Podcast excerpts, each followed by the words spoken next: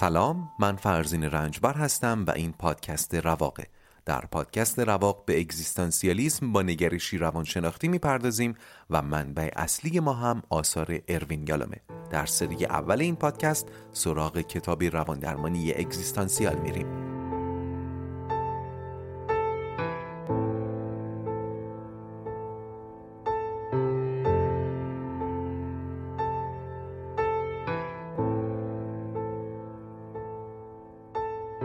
خوش اومدید به اپیزود 63 از پادکست رواق.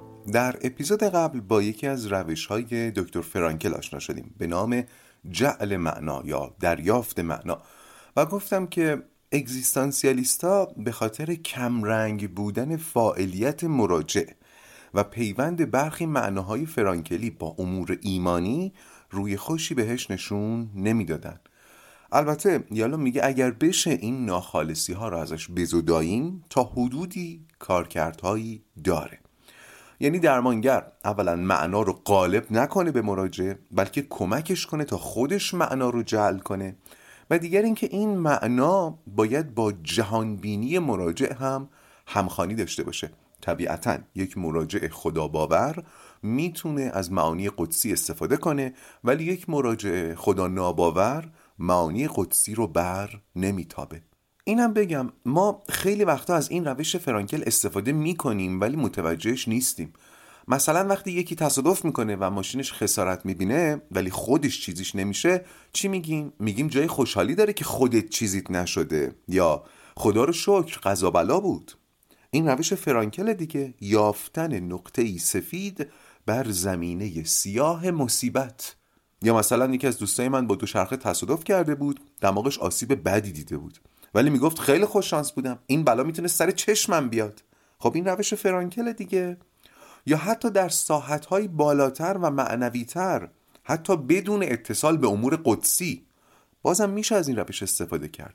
مثلا از ابتدای رواق بارها مطرح شده که مواجهه با مرگ خیلی ها رو متوجه ارزش زندگی کرده و می‌کنه.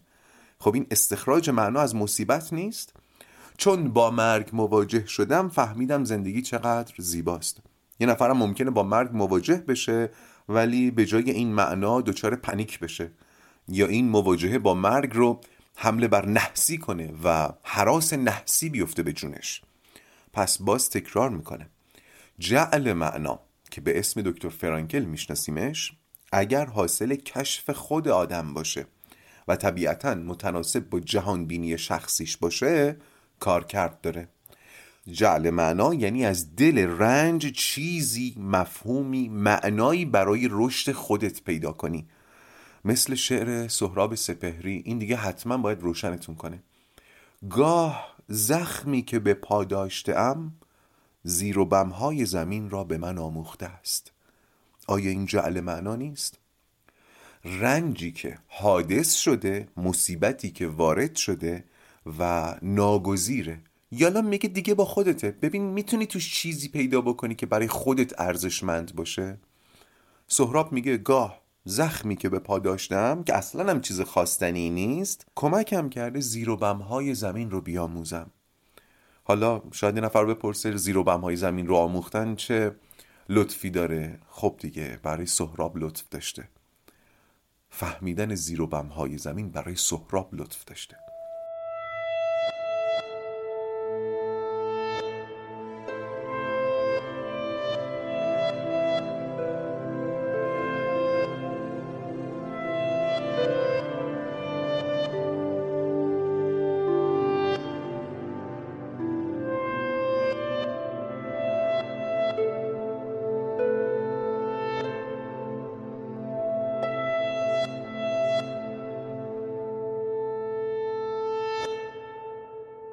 باری پس این شد جعل معنا ولی همونطور که قابل حدسه یالون به این بسنده نمی‌کنه و قرار بحث رو ادامه بده.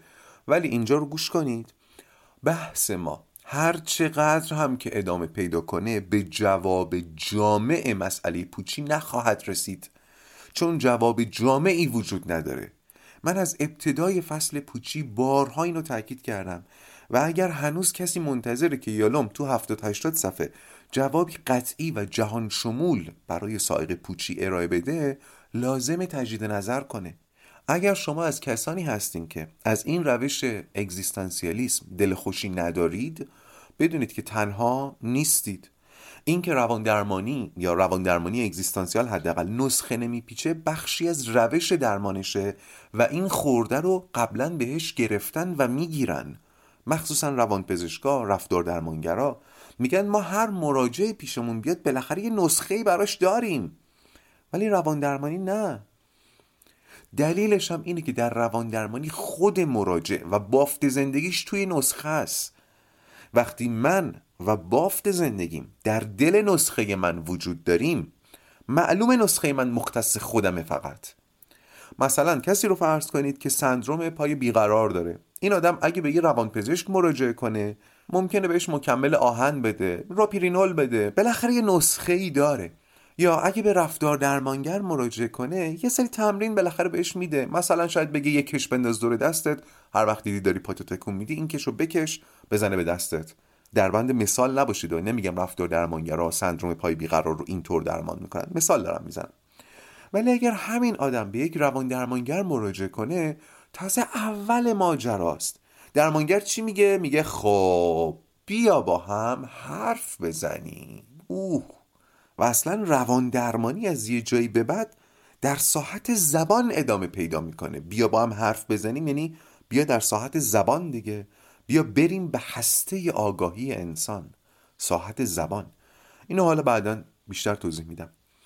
باری حالا به بهانه این تذکر دوباره بد نیست مرور کوتاهی بر فصلهای قبل داشته باشیم. خیلی گذرا. ما تا اینجا فهمیدیم که از نظر اگزیستانسیالیسم انسان با چهار سائق ناخودآگاه درگیره. سائق هایی که در انسان ایجاد اضطراب می‌کنن و مسلم هستی هستند مسلم هستی یعنی از بین بردنی نیست. مرگ رو نمیشه دور زد. آزادی و مسئولیت ملازمش رو هم همینطور و البته تنهایی رو. حالا در فصل پوچی داریم با این واقعیت مواجه میشیم که ابزردی جهان هم زدودنی نیست. هر کدوم از این مسلمات هستی رو من تشبیه کردم به یک زمستان سرد به یک زمحریر. همونطور که هیچ آتشی نمی‌تونه زمحریر رو گرم کنه زمحریر سایقهای وجودی رو هم نمیشه گرم کرد.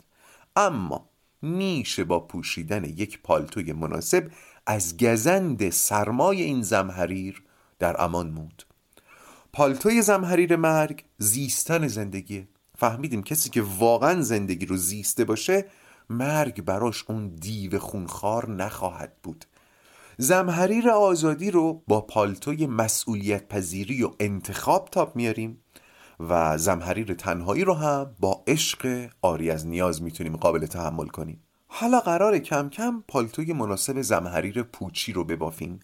این پالتو هم تارهایی داره و پودهایی.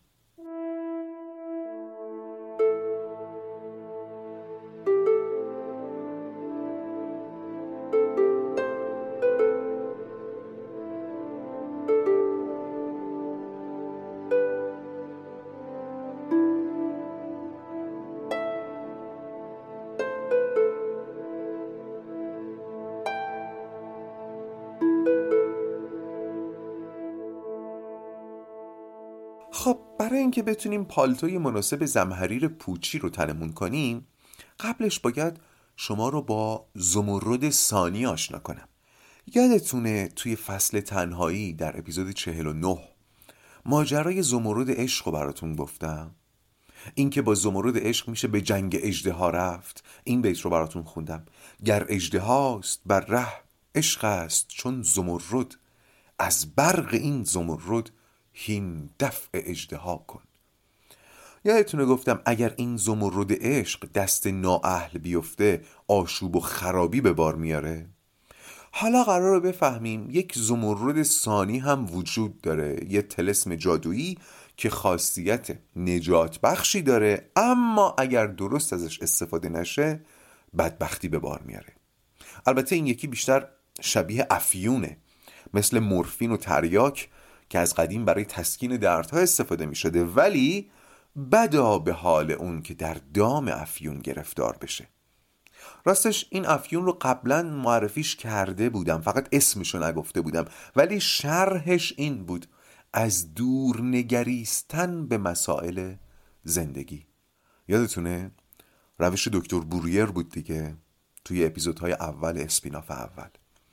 میشه مسائل رو از دور نگاه کرد که چی بشه تا مسائل کوچکتر بشن و حتی اهمیتشون رو از دست بدن.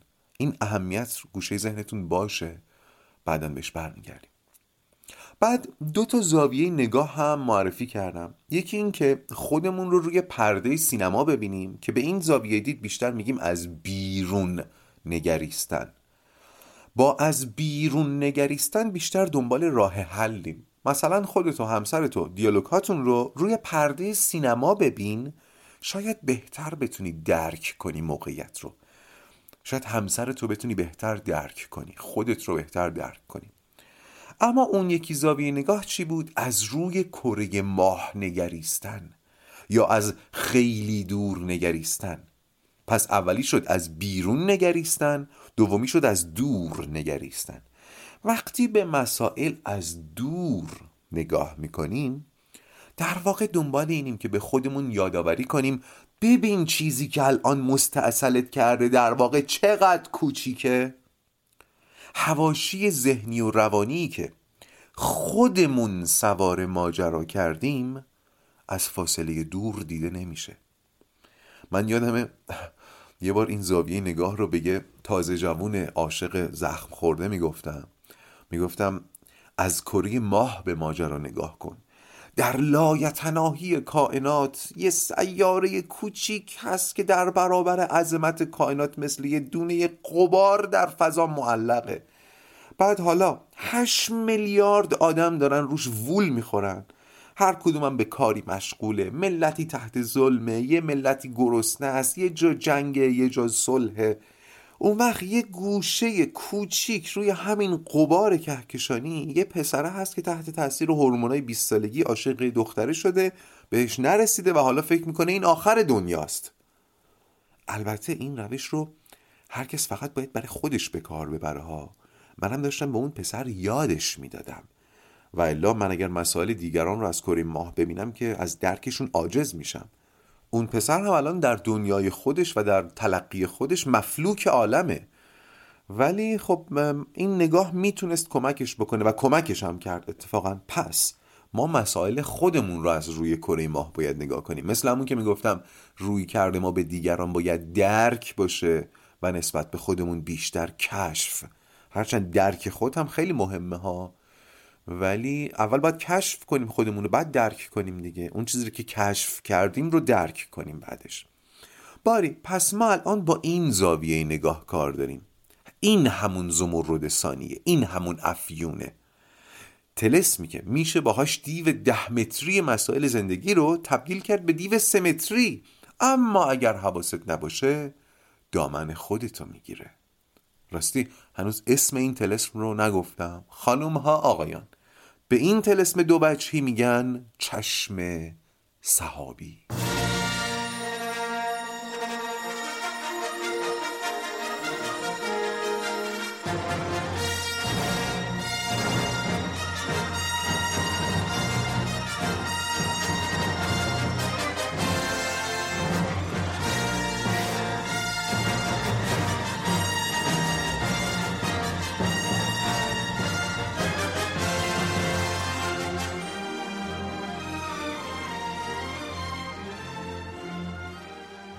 چشم صحابی یعنی چشمی که همیشه از اون بالا به جهان نگاه می‌کنه. یا میگه یکی از دلایلی که ابزوردی جهان انسان امروزی رو فشار میده اینه که بشر امروز به چشم صحابی مسلح شده. چطور؟ بخش زیادیش به خاطر گسترش علمه. با گسترش علم ابعاد جهان بر انسان مکشوف شده و چشم صحابی انسان رو باز کرده. حتما از این قبیل ویدیوها دیدین که توش اول زندگی روزمره انسان رو نشون میده بعد میره بالاتر ابعاد زمین رو نشون میده بعد زمین رو در منظومه شمسی نشون میده بعد در کهکشان راه شیری و بعد همینطور میاد عقب و عقب و عقبتر و حرفش هم اینه که ببین ما چقدر ناچیزیم. این ویدیوها در واقع زاویه دید چشم صحابی هستند لزوما هم بد نیستن و حاوی واقعیتن. این واقعیت دردناک که ما هیچی نیستیم. این بخش دقت زیادی میطلبه. خواهش می‌کنم گوش کنید. وقوف به این که ما هیچی نیستیم وقوف به این که ما هیچی نیستیم ابزوردی موقعیت انسان رو معکد می‌کنه دیگه. تأکید می‌کنه که موقعیت انسان در جهان چقدر ابزورده اما در نگرش اگزیستانسیال رسیدن به این موضع و کشف ابزوردی جهان و حتی حس پوچی لازمه. نه به خاطر اینکه بخوایم قربونش بریم آخ جون چه خوبه که جهان هیچ در پوچه. نه. چون مسلم هستی ماست. چون مسلم هستی ماست باید درکش کنیم. مگه در چرخه بهبود هستاگاهی نداشتیم؟ پله اول بود دیگه. خب برای هستاگاهی باید به مسلمات هستی هم وقوف داشت.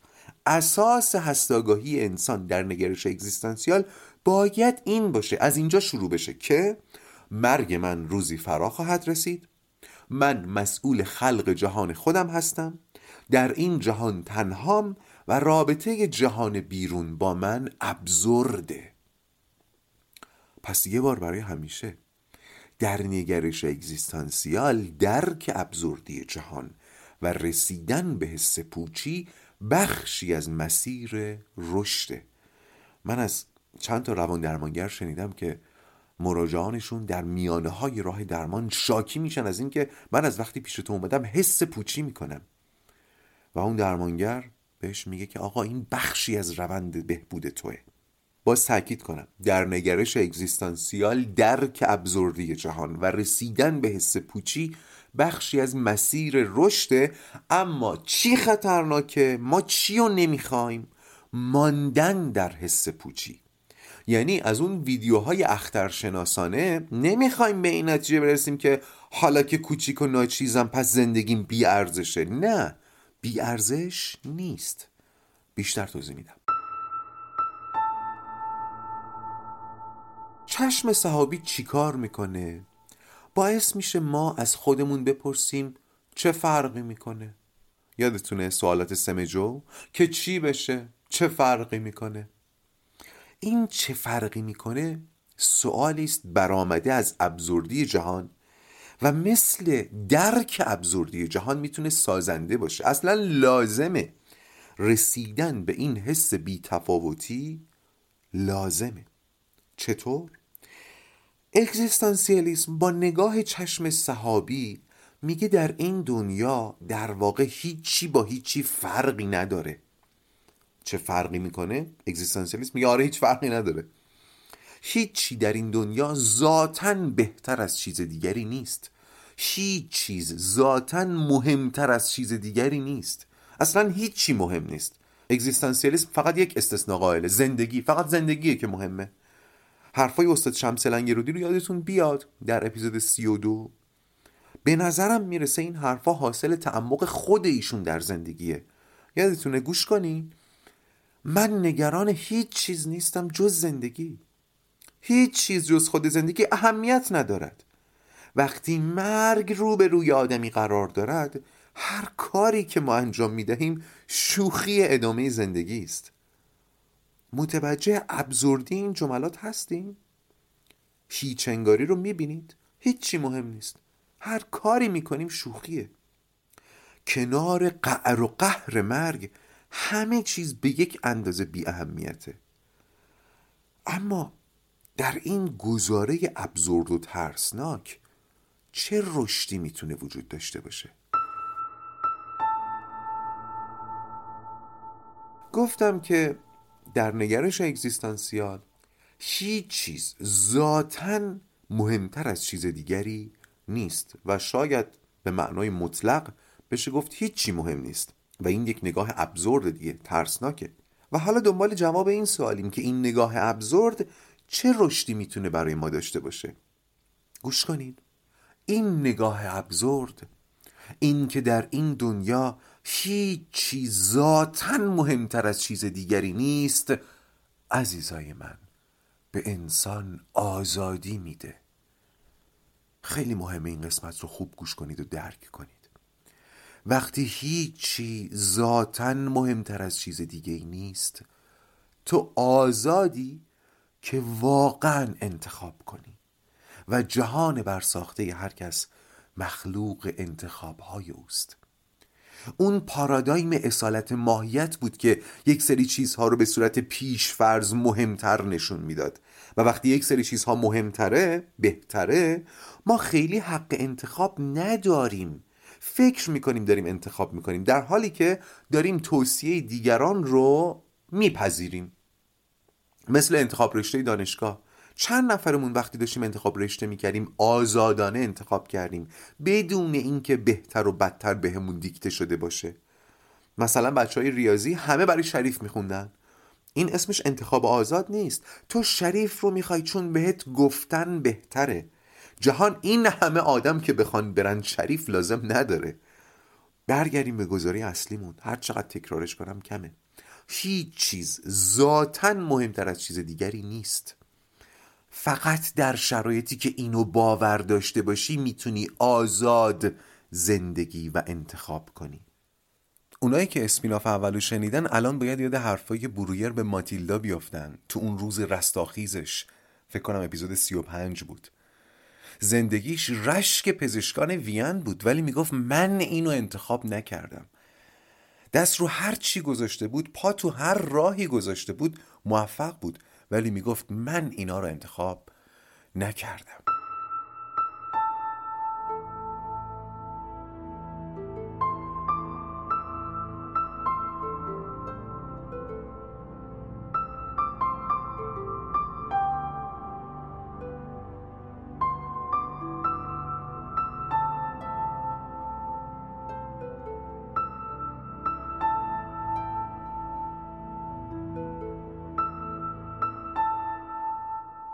بذارید من یه مثال گلدرش از خودم بزنم برای اینکه جای این گزاره رو حتی توی روزمره هم ببینید.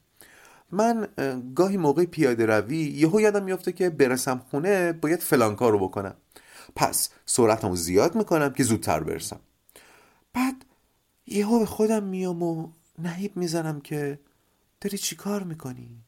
هیچی از هیچی مهمتر نیست. اون کاری که می‌خوای برسی خونه انجامش بدی از اینکه الان داری پیاده روی می‌کنی مهمتر نیست. به خودم میگم فقط همین حضوره که مهمه.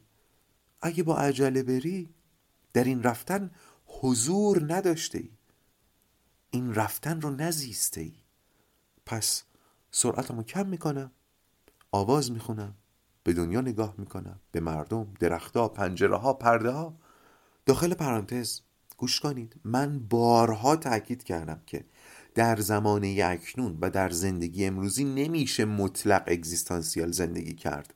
قبلا گفتم دیگه مثلا مرتازها یا راهبان معابد شرقی تا درصد بالای اگزیستانسیال زندگی می‌کنن. حالا به نظرتون براشون مهمه که کی کجای دنیا رئیس جمهور بشه؟ قیمت طلا براشون مهمه که بالا پایین بشه؟ مدرک دانشگاهی براشون اهمیتی داره؟ چی بپوشم چی بخورم؟ مردم چی میگن؟ فردا چی میشه؟ آیا مهمه براشون؟ نه. اما ما که نمی‌تونیم مثل اونا زندگی بکنیم. ولی من چون دارم مبانی رو تبیین می‌کنم باید مطلق گویی کنم. باید مطلق بگمشون. مطلقش هم اینه هیچی ذاتا است. هیچی مهمتر نیست. ولی در زندگی واقعی مثلا در محل کارمون حرف مدیر از حرف همکارمون مهمتره دیگه.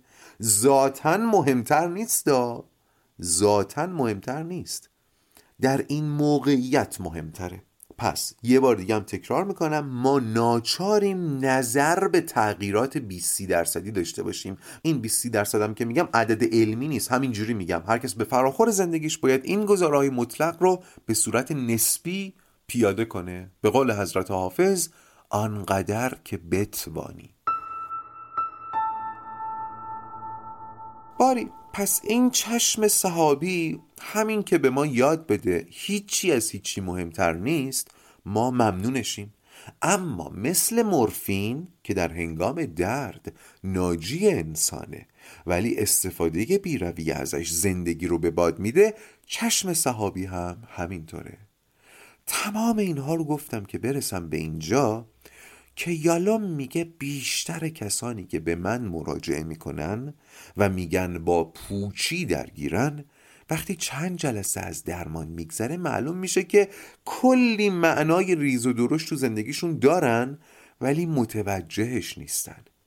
یعنی اون پالتوه تو کمدشون آویزونه ها ولی عدسی چشم صحابی که شیطان جلوی چشمشون گرفته نمی‌ذاره پالتو رو پیدا کنن.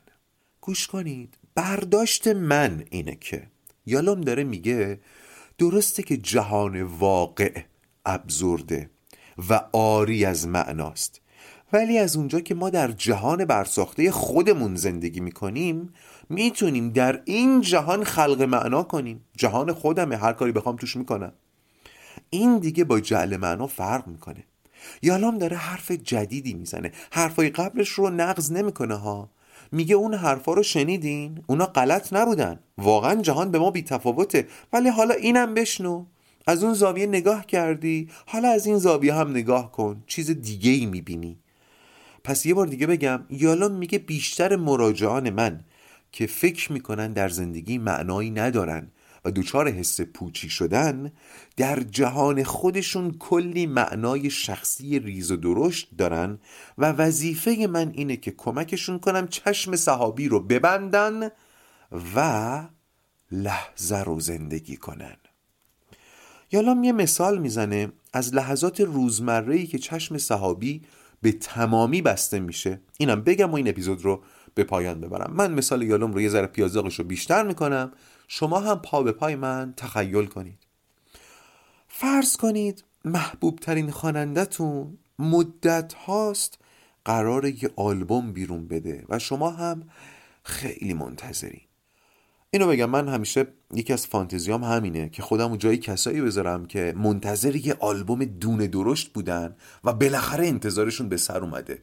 مثلا فرض کنید آدم منتظر آلبوم شب ابی بوده باشه. یا منتظر آلبوم دوده اود استاد شجریان بوده باشه یا تریلر مایکل جکسون یا Dark Side of Moon Pink Floyd.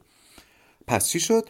فرض کنید شما منتظر آلبوم خواننده مورد علاقتون هستین و در این انتظار بیتابی می‌کنید. از قضا یه روز فروردین ماهی در حالی که طبیعت در اوج انقلاب و شکوفایی خودشه شما با چند تا از دوستای صمیمیتون که با هم کلی خاطر دارین بعد از مدت ها دور هم جمع شدید. اونم یه جای خاطر انگیز مثلا در مورد من فرض کنیم من منتظر آلبوم دوده اود استاد شجریانم. فرض دیگه آلبوم 66 منتشر شده. و با دوستام دارم تو خیابون انقلاب قدم می‌زنم. همینطور که در حال پیاده روی هستیم خبر می‌رسه که این آلبوم بعد از کلی انتظار بالاخره منتشر شد. منم زود میرم میخرمش و دانلودش می‌کنم و هدفون رو می‌ذارم تو گوشم و